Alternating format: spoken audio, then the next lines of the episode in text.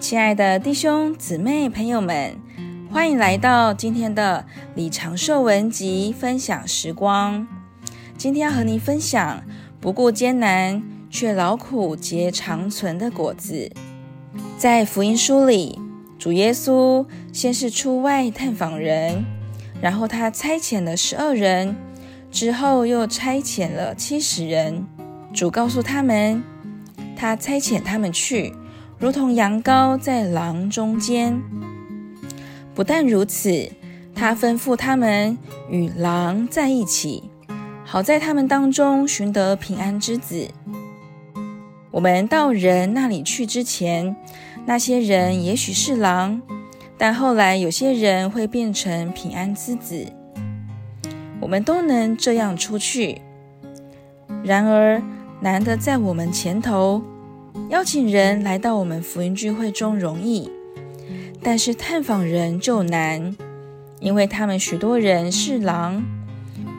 除非我们探访人，否则我们绝不会知道谁是狼，谁是平安之子。主耶稣从未骗我们说我们会遇见许多亲切、温柔、好客的绅士。反之，他说。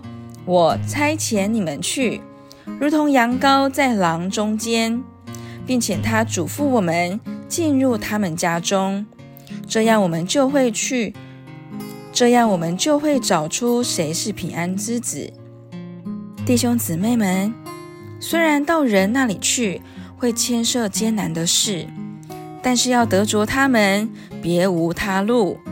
我们有完全的确信，要得着人。这条路行得通。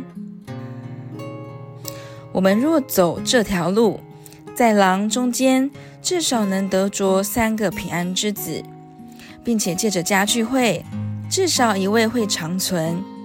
到年底，我们就能说：“主耶稣，感谢你，你使用我结出一些果子，并且你赐给我够用的恩典，使我有一个果子长存。”这样的实行会改变我们对教会生活的整个看法。